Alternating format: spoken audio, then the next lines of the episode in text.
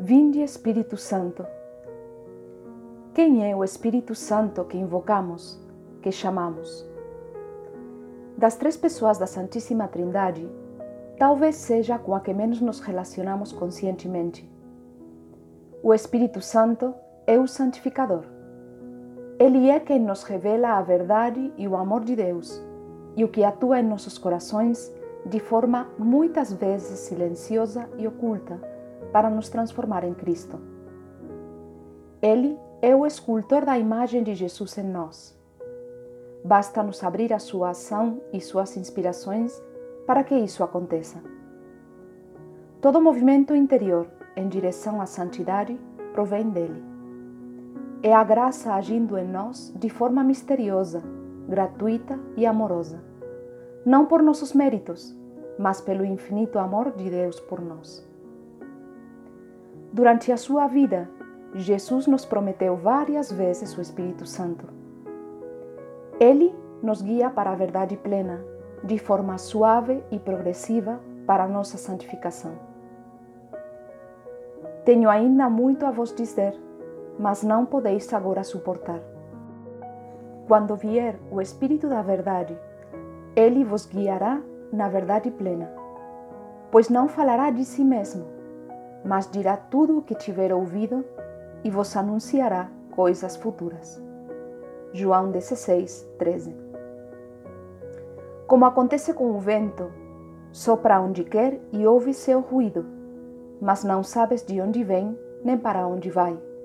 João 3, 8.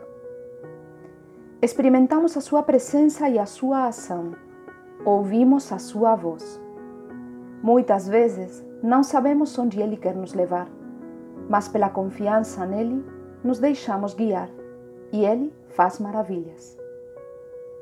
Ele é quem derrama em nossos corações o amor de Deus, como nos lembra São Paulo no capítulo 5 da carta aos Romanos, e nos fortalece para viver em plenitude esse amor e o comunicar aos outros com alegria e coragem.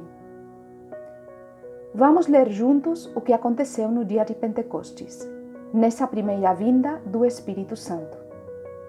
Do livro dos Atos dos Apóstolos, capítulo 2, versículos 1 ao 4. Tendo-se completado o dia de Pentecostes, estavam todos reunidos no mesmo lugar. De repente veio do céu um ruído como o agitar-se de um vendaval impetuoso que encheu toda a casa onde se encontravam. Apareceram-lhes então línguas como de fogo, que se repartiram e pousaram sobre cada um deles. E todos ficaram repletos do Espírito Santo e começaram a falar em outras línguas, conforme o Espírito lhes concedia se exprimirem. Ficamos maravilhados ao contemplar a transformação dos apóstolos, do medo à coragem da timidez à exposição pública, da ignorância ao conhecimento. E tudo isso por obra do Espírito Santo. Bastou estar reunidos em oração, com o coração disposto e sincero, à escuta, para receber o que Jesus lhes prometera. Eis que eu enviarei sobre vós o que meu Pai prometeu. Por isso, permanecei na cidade até serdes revestidos da força do alto. Lucas 24, 49. Bastou a fé e a confiança na fidelidade de Deus às suas promessas. Eu creio na fidelidade de Deus. Creio em suas promessas para mim. Senhor, aumenta a minha fé para receber em plenitude teus dons de amor. Creio que Ele quer e pode fazer maravilhas, como fez no dia de Pentecostes, em minha vida e em minha missão de apóstolo do Reino.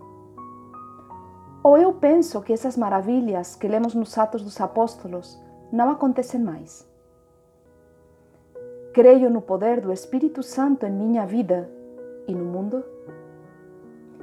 Creio no infinito poder do amor, com maiúscula que transforma corações e sociedades, como fez nos primeiros séculos do cristianismo, sem nos poupar, é claro, da cruz e das perseguições do mistério pascal. Vinde, Espírito Santo, acendei em nós o fogo do vosso amor e renova a face da terra.